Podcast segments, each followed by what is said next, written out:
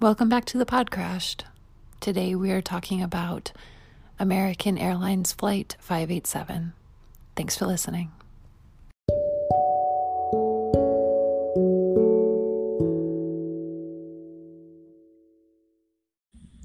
Casey? Mariah! How are you? I'm good. How are you doing? I am doing much better than I was the last time we recorded. Yes. much better. Best news. Yeah. Oh. Yeah, I would say I'm about 75% better. So okay. I will take it. I'm still in a little bit of pain, but still no taste or smell. No taste or smell. I was thinking about I've been enjoying food by texture. And so I think like by far crunchy food is my favorite now. Oh. So I think if I was reading, it's, you know, they don't know actually what causes it, but they think, and they the like general medical community, they think that it it affects basically this like nerve in your nose when it like becomes inflamed, and sometimes that nerve doesn't regenerate itself. And so that's what they think why the prolonged, or that taste and smell comes back very slowly, because it has to regenerate, but in some people it hasn't regenerated. And so I'm on day 15, so I'm still holding out. It's, you know, still a lot of time. I've heard some people who took 6 weeks, you know, 12 weeks, so we'll see. Oh wow. We will see. Yeah. Wow. 0 out of 10 recommend. Yeah. Obviously. Oh my god. So, but it's okay. I'm here. I'm alive. I am one of the lucky ones, and I will take it. So I am extremely glad that you are alive, obviously. Yes. Yeah. I do hope it, like, I don't understand nerves, and me I don't either. Understand planes, but here we are. Yeah, exactly. Talking about two things that we are clearly expert on. But when I had Bell's palsy, I think I told you about that a little bit. Yeah. Because that's nerve damage, right? I had an ear infection, and the ear infection was like, while I'm here, I'm going to attack the nerves in your face so that your face is half paralyzed. Yes, my dad had it. Oh, but his went away, right? Yeah, his went away. So yeah, I had it as a 11th grade girl in high school, had it, and everybody, the doctor and my mom, who's a nurse, were just like, it will last a few weeks. Like after 6 weeks, your face will be normal again. And I was like, okay. Yeah. And then after it went away, after I was all better, they were like, yeah, we didn't have any idea if it would come back or not. We just didn't want to scare you. Oh my God. Like some people it's permanent, because apparently that's a thing with nerve damage. Maybe it just sometimes it comes back and sometimes it doesn't. Yeah, it's a crapshoot whether your body wants to bring it back or not. And like, what a worse time in life to have Bell's palsy at 11th grade. Oh my god. Like literally the worst possible time that you could ever have that. Right. I wasn't like bothered. I wasn't embarrassed of it, because I knew it was in like my head. Medical... I thought I knew it was temporary. Right. So it's kind of like, this is a quirky adventure for me. Like I like having all these weird ailments. Yes. Yes. No. I like think about it, because Brian and I weren't dating yet. And I like think in 11th grade, really? We started dating the summer between 11th and 12th. Okay, yeah. So he doesn't remember. You guys are a year ahead of me. I forget that you're a year in his year. Yes, exactly. Yeah, because even though we're closer in age, though you and I are closer in age, because I was a baby in 11th grade. So yeah, goodness. Don't remember what I was gonna say. No problem at all. Yeah. I'm very happy that you are alive and well. Yes, I want me too. Your taste to come back. What kind of crunchy food do you like? Like what kind? Because there's so many different crunches. So many. I mean, I've always preferred crunchy food. Like I always chew my ice. Very very into crunchy things. My favorite thing that I've eaten so far is I had like a chicken Caesar wrap the other day, and that like, I don't know, something about the lettuce and the chicken and the just like that kind of like crisp crunch with the dressing. It was just like superb in my mouth. So good.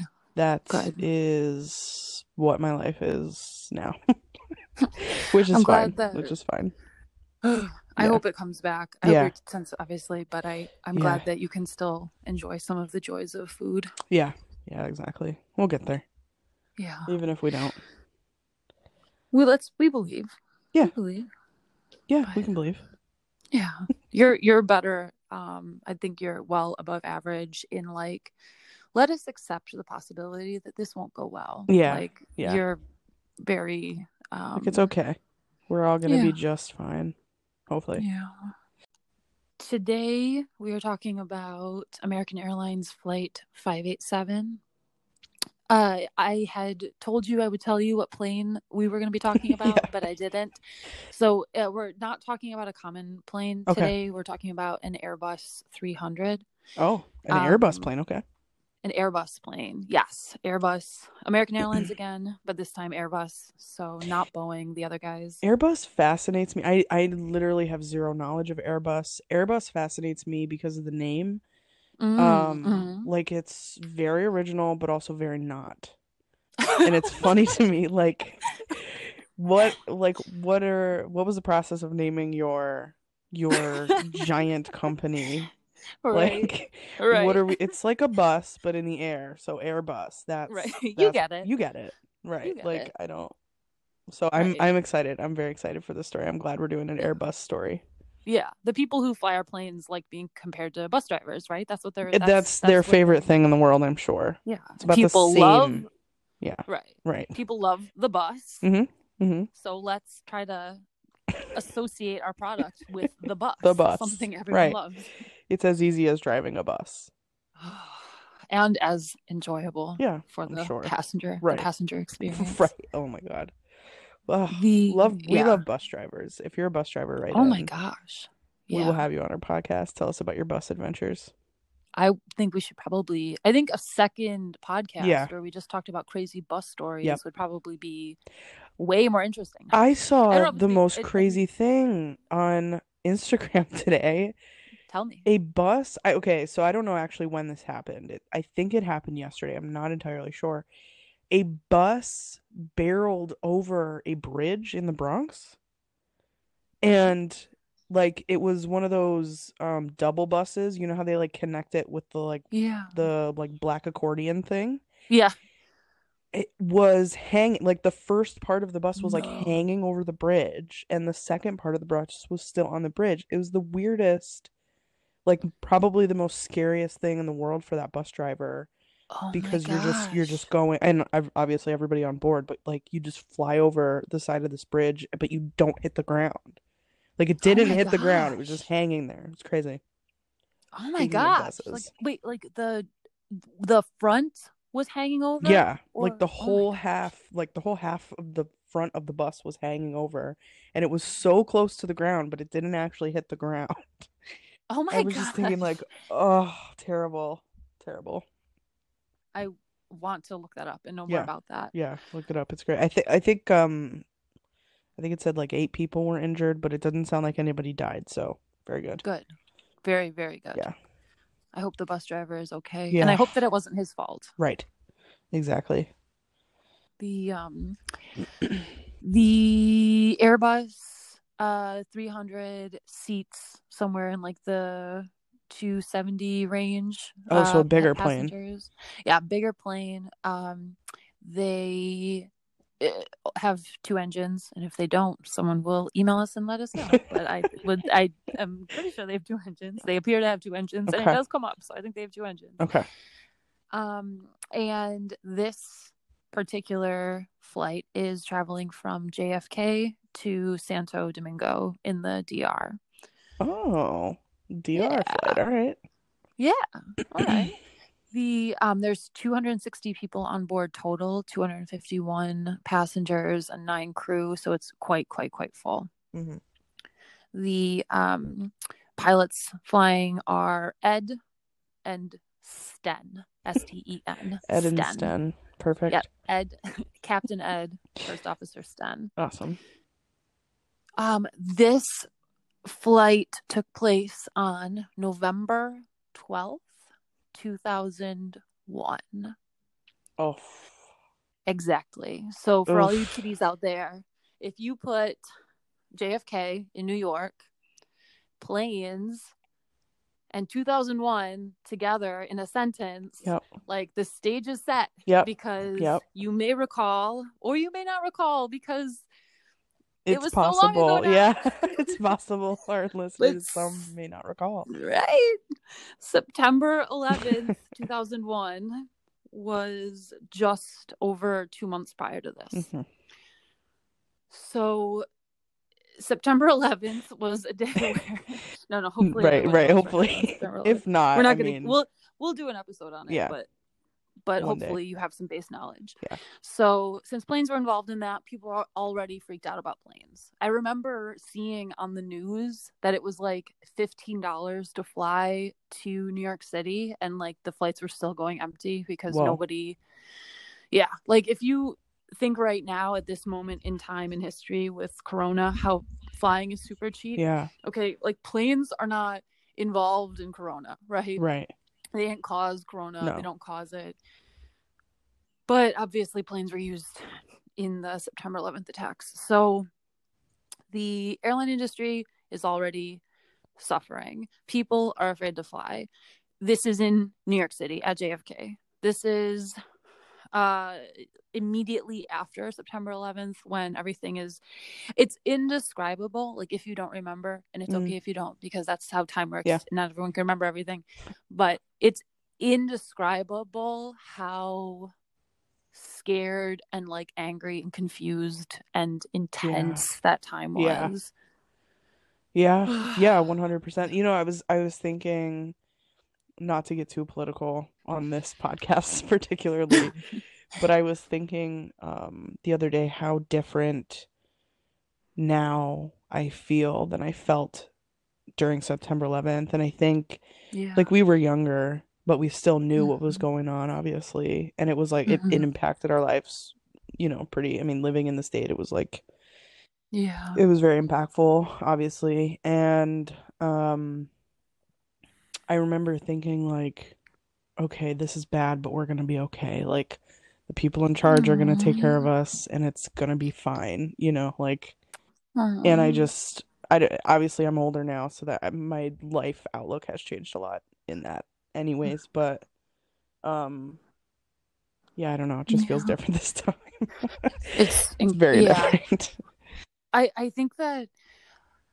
But I wonder how adults, like I would be interested to know how like people who were established and adults during 9/11 and who are still adults now, because that's how time works. But to see like if that's how they felt, like if they felt, you know, like obviously they were very scared, but I wonder if they had more like they trusted kind of the overall system more now than they did. Yeah, that actually comes up a little bit in this story. Oh, really? Cool. Yeah, there's we can swing back around to that and talk more because how people like how trustworthy people perceive leadership to be is, I mean, anytime something goes wrong, it comes up, right? Yeah. Anytime there's like a big disaster, and obviously the biggest like single moment of a disaster, right? Yeah. In our lifetime, I mean, because I do think September 11th was a bigger disaster than Corona. Yeah.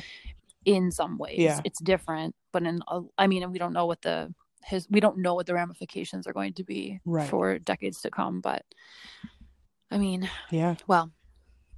so we've got our American Airlines, our A300, so our American Airlines Airbus 300, and it's lining up to it's taxiing to the takeoff runway. And ahead of it, on this fall day in 2001, is the elegant, the beautiful, the exceptional, the marvelous Japan Airlines 747. oh my God, the JAL 747, yes. The most beautiful plane, the best service, the nicest Japanese people. Yeah. Like with their some of my coworkers closed. With their windows yes. closed. Tomoko, Alan, you're there. Jerome, Arian, all at work this day. I've like had, wow. I've had this conversation with some of them before. Joe, God rest his soul, also there. Yeah. So some of my former coworkers who I don't know if you listen to this, but somebody knows what I'm talking yeah. about. So if we do, we love JAL. I mean, love JAL. If you can just look up the JAL 747, like, oof, it is a beautiful glorious. Plane. Beautiful it's a beautiful plane. It's just so powerful like in charge plane. And just yes, it looks nice and sleek, but massive mm-hmm. and powerful. Ugh, it's a perfect plane. Exactly. The Tomoko and Erica and Jerome yeah. and Arian are loading up the Japan. They are all, I guess, sitting in the office now because the plane is full and it's out on the taxiway. Yeah, yeah. And that's what we do, is to go back to the office and like quietly wait for it to take yeah. off. But so that beautiful plane is on the taxiway ahead of American Airlines Flight 587. So the Japan Airlines Flight 47, if it matters, but is the next for takeoff, and they get permission to roll and they take off, right? So we have to talk a little bit about something called wake turbulence, and I sit down because I'm pacing and I'm going to run out of breath. Yeah. Okay. So wake turbulence is turbulence caused by the wake of another aircraft, right? So if you're in a boat, right, if you're in a little canoe or swimming and a big huge cruise liner goes by, obviously the waves, the ripples, the wake of that boat will bump yeah. you, right? And it can be really extreme, right? The wake of like a huge ship can be enough to really mess with a small boat, right? It can be genuinely dangerous yeah. sometimes. So wake turbulence is something that the same way any boat or any person, a duck, everything will create some like a little wake in the water. Any aircraft is going to make some wake turbulence, right? So if you imagine that you are behind a cruise liner bobbing on the water with one of those like little ring floaties yeah, or whatever yeah. and as it goes by, if you are behind it, right, or particularly behind and to the side of it, to the right or left, you know, it'll be you'll get bounced around mm-hmm. So the only thing that matters about this is really that as the air comes off the wing of the plane, as it like goes down, down, down and comes off the tip of each wing, mm-hmm. it creates a vortex, like an actual, in again, 365 degrees of space. Mm-hmm. So it creates a vortex of spinning air. So if you are even a fairly big plane, like an Airbus 300, mm-hmm. right? A massive JAL 747 creates a ton of wake turbulence. Yeah. The vortices coming off the wing tips of that huge plane, all four engines blasting, right? The vortices coming off those wings can be very intense, can be dangerous, right? And so you have to make sure that you don't you don't want to fly into that wake right. because you are dependent on air to keep you in the air, right? Right. So it's like you have to wait a certain amount of time after someone like JAL takes off, and you have to wait a certain amount of time. Waiting is part mm-hmm. of it. And then not being in the direct path of the turbulence is another part of it. So there is, like, as you take off, you want to try to either go above or below or stay below the turbulence, mm-hmm. right? Or, like, the vortices. And they'll dissipate at a certain point. And as, so I'll probably cut this out because it's I don't know how clearly I'm explaining. No, you're doing very, very well. But as the plane takes off, if you imagine like watching the plane go up, the plane is ascending, right? But the vortices, the spinning air, is also falling, right? Gravity is still affecting it. So the angle that you would hit the turbulence at is different, subtly different from the angle that the plane is actually ascending at. So if you stay above the flight path of the 747, you're above it and the vortices are dropping anyway, so you won't touch them at all. You won't come into contact with them. So you want to give it time and you want to stay out of the path of the 747, right? Or of the vortices. So this is doable. This, just to be clear, like this happens. There are restrictions on how quickly planes can take off after one another. There's other reasons besides wake turbulence for that. The big one obviously being sometimes planes have to like abort takeoff. Sometimes planes have to like, you need to space this out a little bit, but for safety, at the same time, JFK wants to get people moving, right? Like you've got a million planes got to take off today. So there's a lot of pressure to keep it tight and like not waste time. And then obviously safety matters, right? Definitely. So wait, can I ask a question? How many runways does JFK have? So I don't know. Okay, great.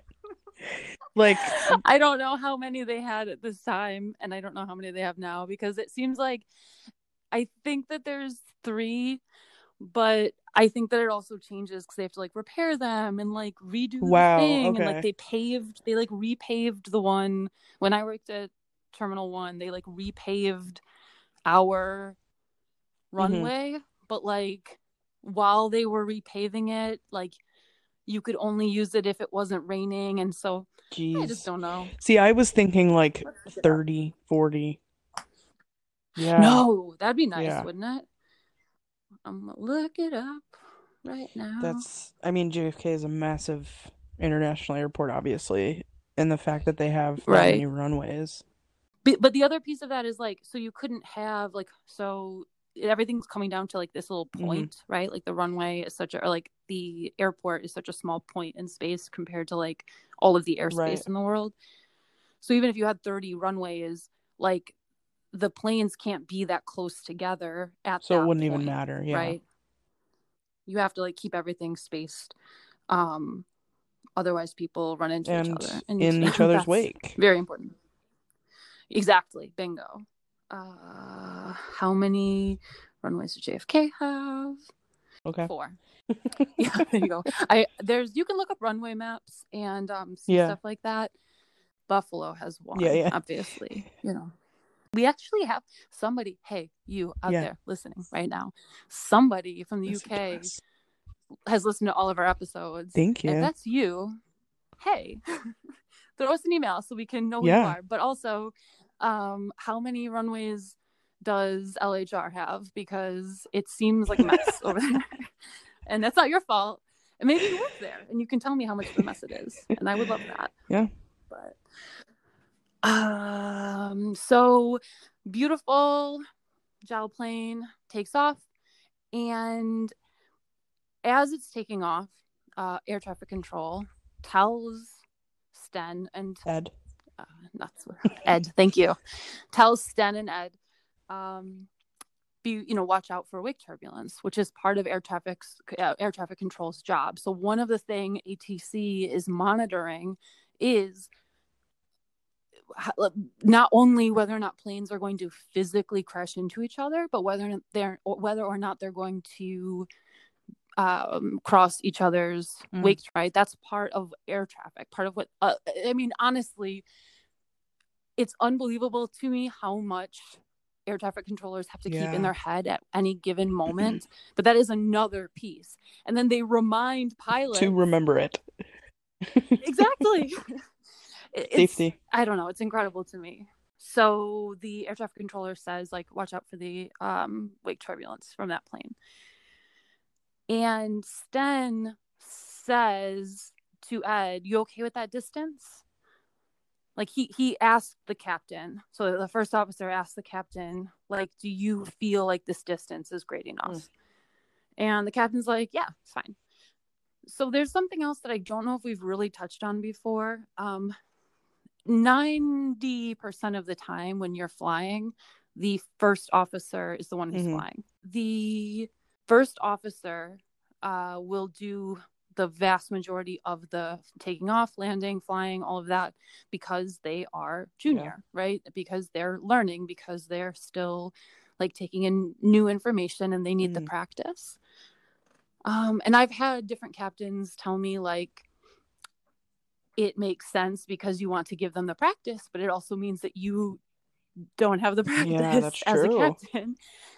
And they are in the flight simulator all the time and stuff like that. And I have full confidence in captains. Like, I'm not saying that they don't. I'm saying that for their sake, I've had different captains express that they wish they did a little more of that. But so the first officer, in a lot of the stories we talk about, the first officer is the one who's flying when the thing goes wrong. And then the captain is the one who's flying and tries to, like, fix it. Right. And that's the system we have. So, so Sten asks the captain, you okay with that distance? Captain says yes. So everybody's very aware of this wake turbulence. Everybody's aware of the distance. Everybody's aware of this, right? It's on their mind. So they get cleared for takeoff and they roll, go down the runway, take off into the air. As they're ascending, they get directions to ascend to a certain altitude. They have a little bit of a left turn they have to make. Things are normal in this moment, right? They hit a little bit of turbulence, which is normal and fine. It's normal and it's fine. They hit a little bit of turbulence. They bump past it, whatever. As they're ascending, they hit more turbulence and it gives their plane a little shake, right? And the captain says, a little bit of wake turbulence, like acknowledges the wake turbulence. And the first officer is flying, acknowledges it as well. Just said, yep. But as they're flying through the wake turbulence, and again, at this moment, it's just turbulence. They actually are totally fine. They really are fine. Sten starts to hit the rudder controls to try to stabilize the aircraft, to try to offset the turbulence. Now, the rudder controls, if you imagine your plane again, right, in your mind, imagine a plane, and you can see that a plane can, like, roll. It can go pitch up and down, and it has yaw, right? So yaw is how your car drives. Yaw is how a boat turns from right to left. Well, yaw is you walking around in space, right? You turn and keep walking, right? So yaw is the plane moving on that axis, right? Yeah. Who came up with that? Yeah. I don't know. It is funny. Pitch, isn't it? Roll, and yaw. Great. Exactly. Thanks. Right. So yaw is controlled by the rudder inputs. So again, if you imagine the plane in your mind, you have the tail fin, right, at the back of the plane, and that has the like a rudder like you would find on a boat, right? A regular rudder on the back, and pilots control that with pedals at their feet. Oh yeah. So like if they want, it's cool, right? Like you can like press the right pedal, the like rudder will turn to the right. This is probably wrong because it's boat controls. You get it. So as they are ascending, they hit a little bit of turbulence. Sten wants to stabilize the aircraft, slams his foot down on the rudder. And as he's doing that, the plane obviously yaws hard to the right. Okay. So he then slams on the other side, trying to stabilize it, right? He's hitting the controls really, really hard. So the pilot or the captain is like, are you okay? And he's like, yep, I'm okay. And as they're going, the plane is starting to kind of like whip around because of the combination of the wake turbulence and the rudder control. So the plane's kind of like whipping around. as they're flying, the captain is agitated. Yeah, you would say, you know, just saying like, "Can you?" He's like, "Can you get out of it?" And he says like, "I don't know what we're stuck in." So as Sten is hitting the rudder controls, he's misinterpreting the effect that his own controls are having. So the things, so he's having these inputs, he's hitting the rudder controls, but as he's doing it, the plane isn't responding as he expected. So he thinks that they're getting whipped around by the wake turbulence. But it's really just him slamming on them. Yeah. Pedals. So as he's hitting it, he hits it once, like hard, and he's hit the left. He slammed on the right. He slams on the left again. Oh, slams on the right again. The plane is getting like whipped around. With slams one more time to trying to stabilize it. The tail fin rips off the plane. It ripped off the plane. The force of literally they're whipping around in the air so hard that it tore the lugs off the plane. It flies into Jamaica Bay in New York City, in Queens. The tail fin poops off into the water. This is within a minute of takeoff. Like, this is all happening. That's like 300 really people on board, roughly. Exactly. 2 months after 9/11. As the plane, 2 months after 9/11. So as the tail fin rips off, so friend of the show, Mark Fetters, who is a pilot who did a story with us that might be in this episode or it'll be in another episode, pointed out amongst other issues with this, losing the tail fin is obviously catastrophic because you can no longer control the plane. But also radically changes like the weight and balance. Like, you just lost part of the plane. It's gone. So your center of gravity is all messed up and you have no, like, nothing that will stabilize your aircraft. So it rips off, falls into the bay. And are they aware of this? Like, they know that they lost? Oh, no. No. That's the other thing. They don't know exactly what's wrong, but as that happens, so because if you imagine they've literally pushed the plane so hard in one direction so fast that the air like pushed the tail fin off. There's no like indicator light, like tail fin's not here. That starts. No, right. That's one of the things that is one of the pieces that's hard, right? They can't see the plane because they're on it. So as that happens, the plane does something called a flat spin. And I didn't know what that word meant. I hate knowing what it means. No. A flat spin is when it like spins like a frigging frisbee. No.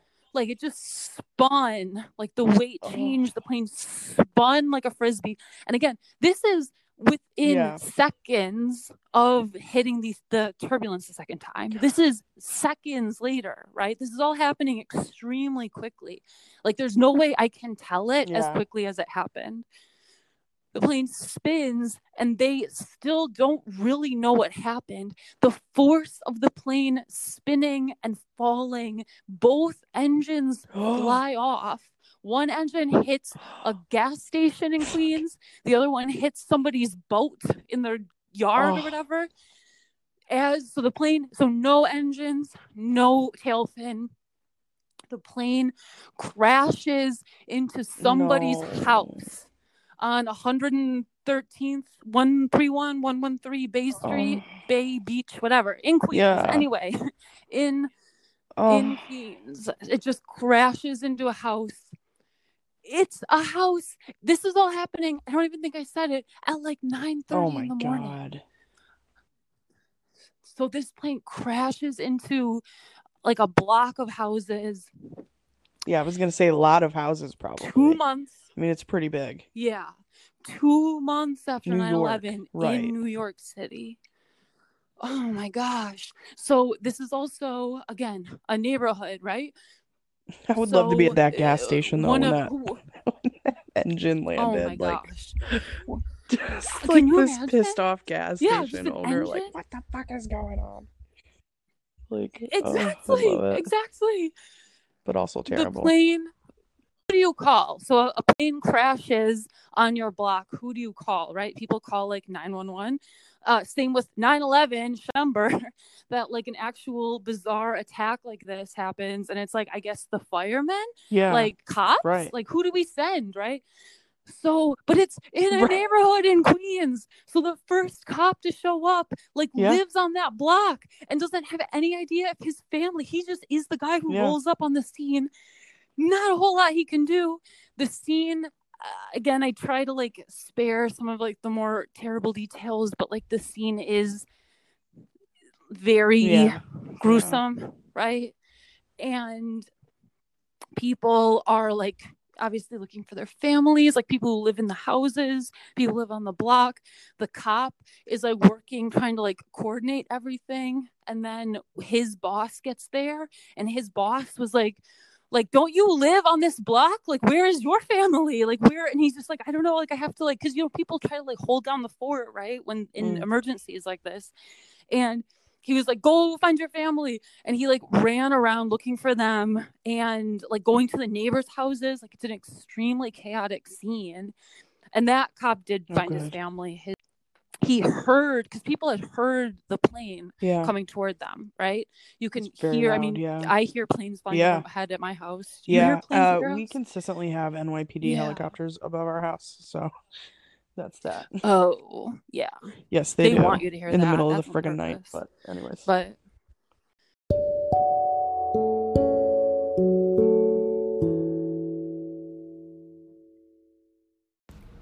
stay tuned for more after the break. Hey, it's Kaylee Cuoco for Priceline. Ready to go to your happy place for a happy price? Well, why didn't you say so? Just download the Priceline app right now and save up to 60% on hotels. So whether it's Cousin Kevin's Kazoo Concert in Kansas City, go Kevin, or Becky's Bachelorette Bash in Bermuda, you never have to miss a trip ever again. So download the Priceline app today. Your savings are waiting. Go to your happy place for a happy price. Go to your happy price, Priceline.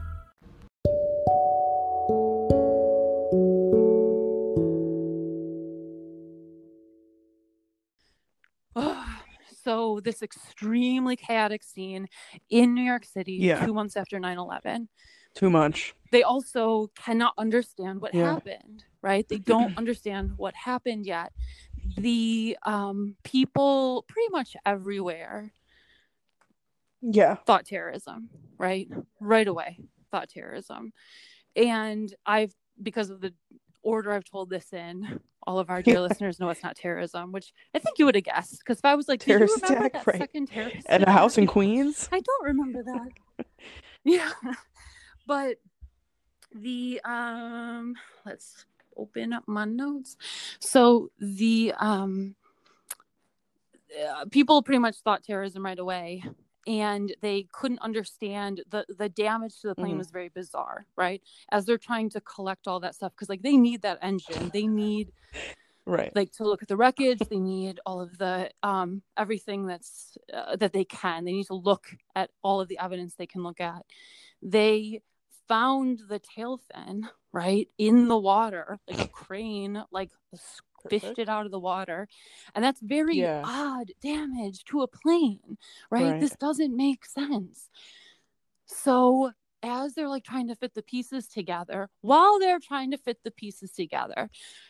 fucking Khalid Sheikh Mohammed, or whatever his name is, I'm gonna say it right. Who am I talking about, Mariah? Sheikh.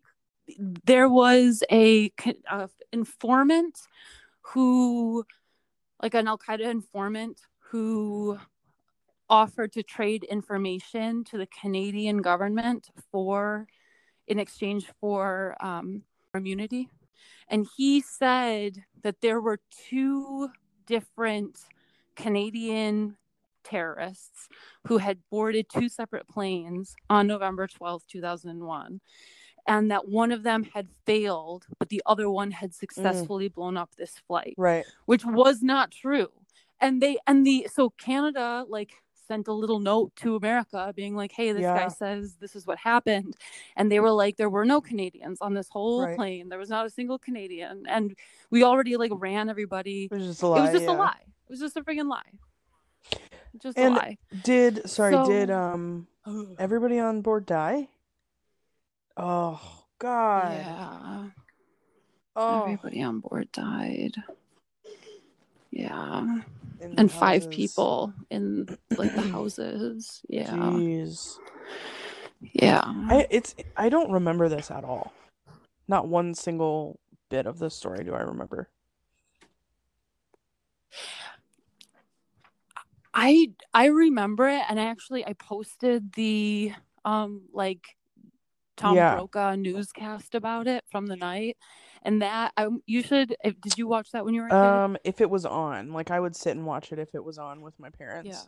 Yeah. If you watch that, I wonder if it'll bring anything back for you, because it helped bring it back for me. I just remember the idea that I don't know. That's what trauma is, right? Something happens and then your brain goes, this is the thing that can happen again. So we have to be worried about it. We have to be afraid of it. So having a plane crash or blow up or whatever people thought had happened so close to 9/11 had the effect of just confirming everyone's mind. This is just a thing. We're just going to have to live in this world where planes crash into our homes or our cities or...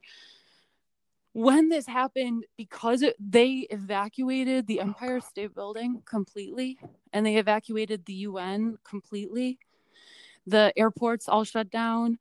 They locked everything down hard when this happened. So there is another chapter to this where... as they're trying to figure out what happened, and as they have the CVR, they have the cockpit voice recorder, they have the flight data recorder that shows what inputs the pilots are using, right? So they have this data, and one of the things is obviously that they were concerned about the wake turbulence, right? Unfortunately, the pilots are dead, so they can't interview them or ask them what you were thinking or what you thought was going on at this moment. So they interviewed I hope this never happens to anyone ever again. If you are a pilot who is involved in a crash, they do go back. If you're not there to ask, they're going to go and ask your friends, your coworkers, other people you worked with, they're going to look at your training records. They're going to dig in to try to understand you and what you're what you might have been thinking at that time. Right. So they went back and they looked at the training he had received, and they looked at they talked to other captains, other people who had flown with him. And one thing that other captains who had flown with him had said, he overreacted to wake turbulence. Other captains had had the experience where they said the way he responds to wake turbulence is too extreme. The inputs he uses are too extreme, right? But then they went back and they looked at how he had been trained.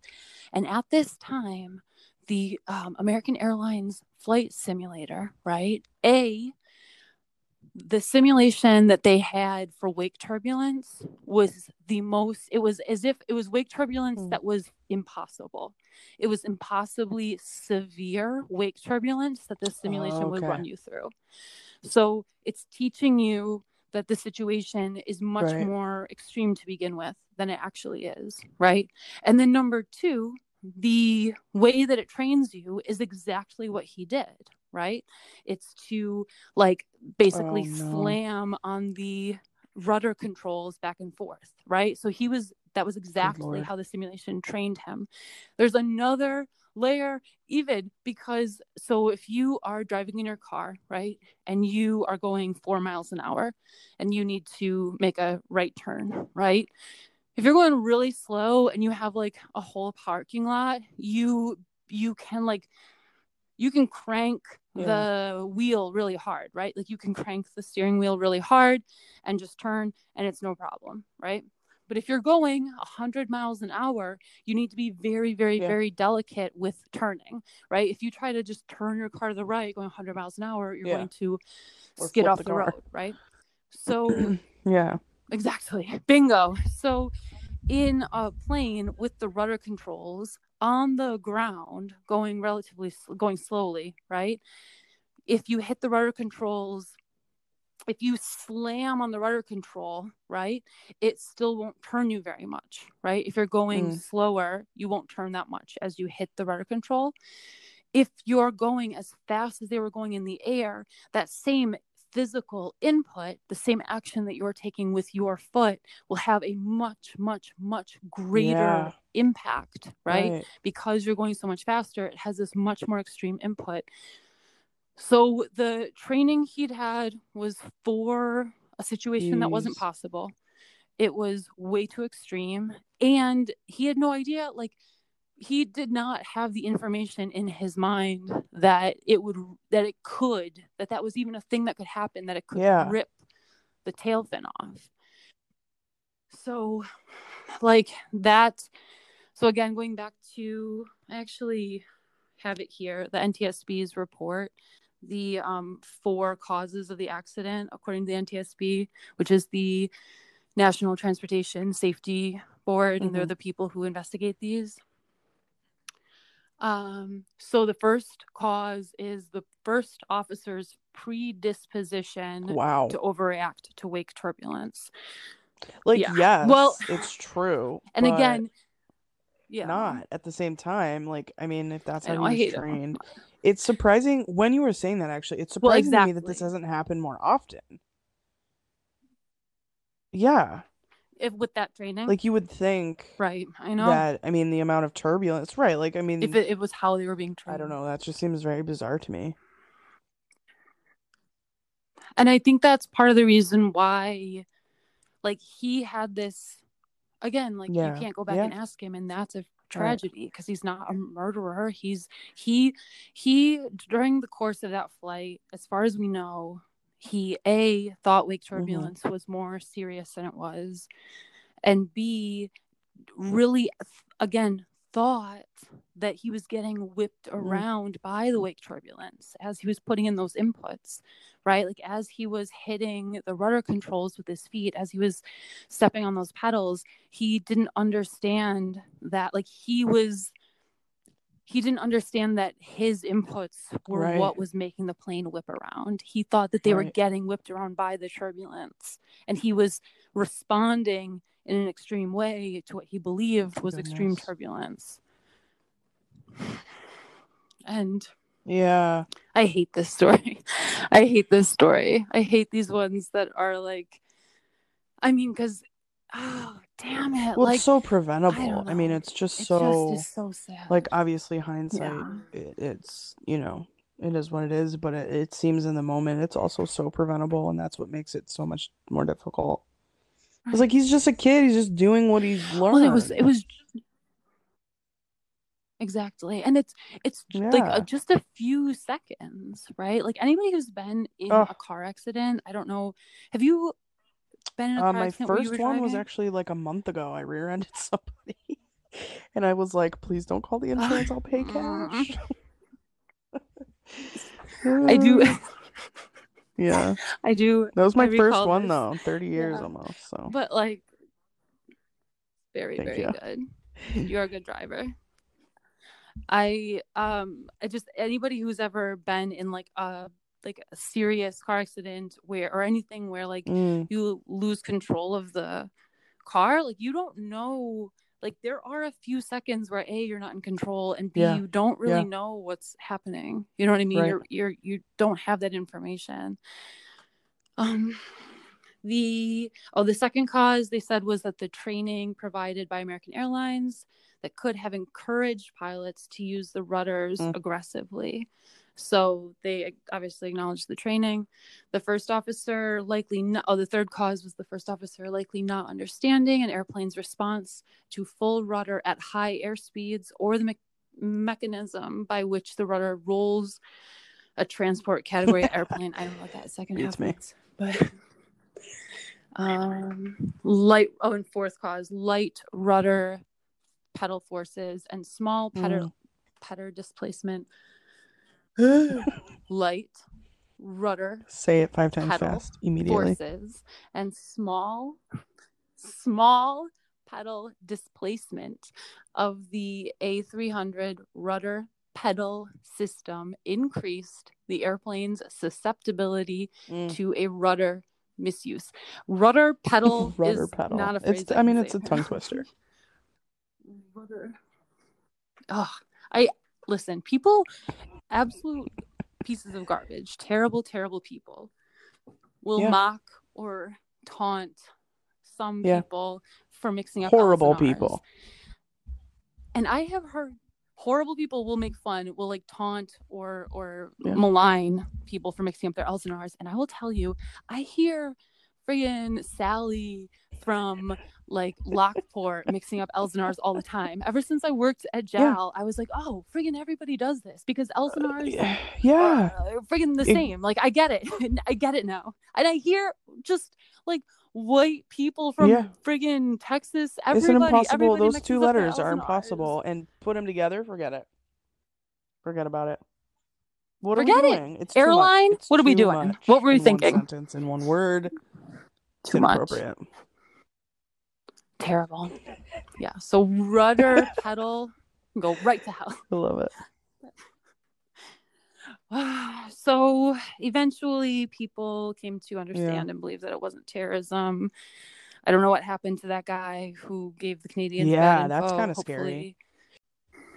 Okay. But it wasn't him at the end of the day. Yeah. He has nothing to do with this, unfortunately. No. He did not have he had nothing to do with this particular event. I wish that I had like everybody I used to work with. I wish I had their numbers because a lot of the people that I worked with did work at the airport at this time. Obviously being in Queens, right? A lot of my coworkers at the airport like lived near the crash site. You know, so scary. I bet for a while. It's really, it's really do you know hard how long to imagine it took them to investigate that. Like, did they know that it wasn't terrorism within a couple hours? Like, I know he claimed, like Khalid Mohammed claimed that this was terrorism, right? He did actually claim that. He, so it, my, it's like his. Somebody who was connected to him claimed that it was terrorism carried out by Khalid Sheikh Mohammed. Like people like so he himself didn't claim you know how so after there's a terrorist attack somebody will like claim credit for it, right? Credit. Ugh. But somebody will take credit for it and then that didn't happen, but what did happen was a guy like I guess saw his chance to try to get out of jail or get out of being put on trial for his own crimes, so he said to the Canadians, I'll give you info if you right give me what is it called, give me we are winning with vocab today. We spent 20 minutes before this talking guys, about the word our week, darling, so and ripple. We did. We couldn't get the words rake and ripple. Damn it. R's and, R's and W's. Hope y'all are having a good time listening to this. Oh, all of it. Yeah. Enough is enough. Leniency. Words are so hard. Jeez Louise. Amnesty? No. Amnesty. That's what I wanted to say, but it's not. It's an it's not influence. It's not insurance. It's an I, right? Let's go ask Brian. Wait, what is it called? This could make it in. Is this going to make it in? Listeners, can you hear us right now, dear friends? I especially want to hear from everybody who is from. There's somebody from Canada who's been listening to all our episodes too. I really want to know who that is. We love Canada. We do love Canada. And we're sorry that Canada got taken for a ride by this jerk. So kind of you to give us a call. You did the right thing, passing it along. People from Buffalo and people from St. Catharines are the same people. Border Canadians are different than... We're all nice to each other. It's like not bad. Toronto Canadians, I will say that. Yeah, we do. People of the border, are the same. We all get along. We are, in fact, the same. Yeah. We are the same. Although, I don't know, working at the airport, that's on the other side of the American side of that border. Listen, I love you all. Yeah. You live in St. Catharines right now. I want you to know that I love you. And I'm glad that Buffalo Airport is there to serve your needs. But if you do get held up at the border, if you, listen, I'm sorry. Yeah. I'm really, really genuinely sorry that you got held up at the border for 4 hours and you missed your flight. I didn't know crossing that border is a hassle. I wanted you to take that flight. But The U.S. is it's not great. It's a big fat hassle. It's a big fat hassle. It shouldn't be. But what you got to do is you got to not yell at the person sitting at the desk. It's not border patrol. Because the person sitting at the desk, they don't. They're not giving you a hard time. They're not border patrol. They're not. And like that person would like to put you on another flight. They would. They want to help you. But if you yell and scream at them or blame them, don't do it. Or call them names. That's the wrong move. We love you, St. Catharines, but don't do it. Be nice. Yeah. We it is a good time. St. Catharines. It's a good time. Everyone should visit. Yeah, we've had good times. God, when you could just cross the border anytime you wanted. Before, when you could go places. Yeah, remember that. Okie dokie, friends. This is the story of American Airlines Flight 587. Yeah. We have nothing but compassion for the pilots, for everyone on board, for people who lost their lives in their houses, for people who didn't lose their lives but lost their houses, just losing your house. Like, God. Right. Imagine you're at work. Everything's fine. Right. But you come home and you're after 9/11, destroyed by a plane. Exactly. Like, I think that's like a really important key part to the story, obviously, is the amount of fear. Right. Right. Ugh. Yeah. It's really sad. Yep. Let's shamelessly have a part of this conversation where we ask people to. I mean, we had the amazing Erin on last week, and that was a joy. Hi to all our fellow mini air crash investigation listeners, watchers. Yeah, if you came here from mini air crash investigations, investigation. Oh, actually, so here's the thing. So is it mini air crash investigation or mini air crash investigations? Hard to say. Who knows? Is our name of our podcast is the C capitalized? No, because like I haven't been capitalizing it, so the pod crashed, just one word. But a lot of people have been capitalizing still it. Still one word. Maybe that's how it should be spelled. It's capitalized or two separate words. First one. Yeah. Yes. Which one? The first one. The pod the is a word. Podcrashed just is a word. One word. One C word is capitalized. Yep. The. Great. Fine. That's our people have brought it to us that way. Like, we weren't spelling it that way. If that's what you want. Doing that, and it makes me think maybe that's the way to do it. Yeah. If that's what you want. We just whatever you want, and we want you to be happy and healthy. But and just trying to make the best out of this life right now that you can. Well, yeah.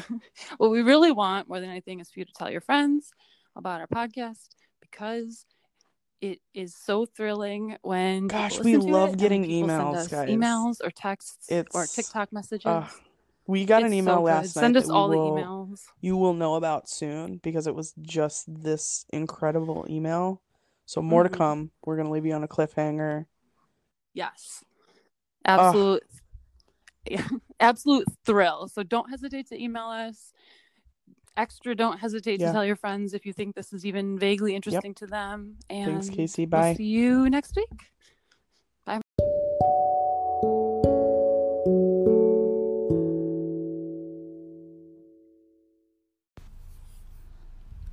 Thank you so much for listening to this episode of the Podcrashed. We do have a few corrections. Thank you so much to everyone who has reached out to us to share their expertise. We had the divine pleasure of getting a message from a former Boeing engineer who explained, so in one episode, I said that the thrust reversers on a plane, basically the engines spin backwards, and that's not the case. Reading directly from the message we got, the engine fan does not reverse. Instead, the device redirects thrust in the reverse forward direction. However, the redirected thrust does not slow down or push the plane back. It merely disrupts the airflow so that the wing does not generate lift. So Maybe I'm creating a future correction by saying this, but my understanding is that by interrupting the airflow over the wing, the plane isn't able to maintain lift, which at the point where you would use thrust reversers would be landing when you would want to reduce lift. And if I've just made a future correction for myself, I hope you'll all let me know. We also got some really helpful feedback on our Boeing 737 MAX episode. It does seem like there's enough left to say about the 737 MAX that we might do a future bonus episode about it, where we go over some of the feedback, some of the corrections, some of the help and understanding that people have shared with us. If that's something you would like to be a part of, or if you have any other corrections from any other episode, please feel free to reach out and let us know. You could also reach out to us if you have a particularly interesting story. Maybe you're a pilot, maybe you're just a passenger on a particularly interesting flight, maybe you work at the airport, on the ramp, maybe you're air traffic control or an engineer, whatever it is you do, we would love to hear your story. And we are going to begin adding your stories to these episodes, so look forward to that. You can find us at thepodcrashed@gmail.com. You can find us on Facebook, Instagram, and TikTok. You can also find us on Patreon. Patreon is a website where you can directly financially support creators who you enjoy. We certainly enjoy making these for you and hope you're enjoying it as well. Thanks for listening.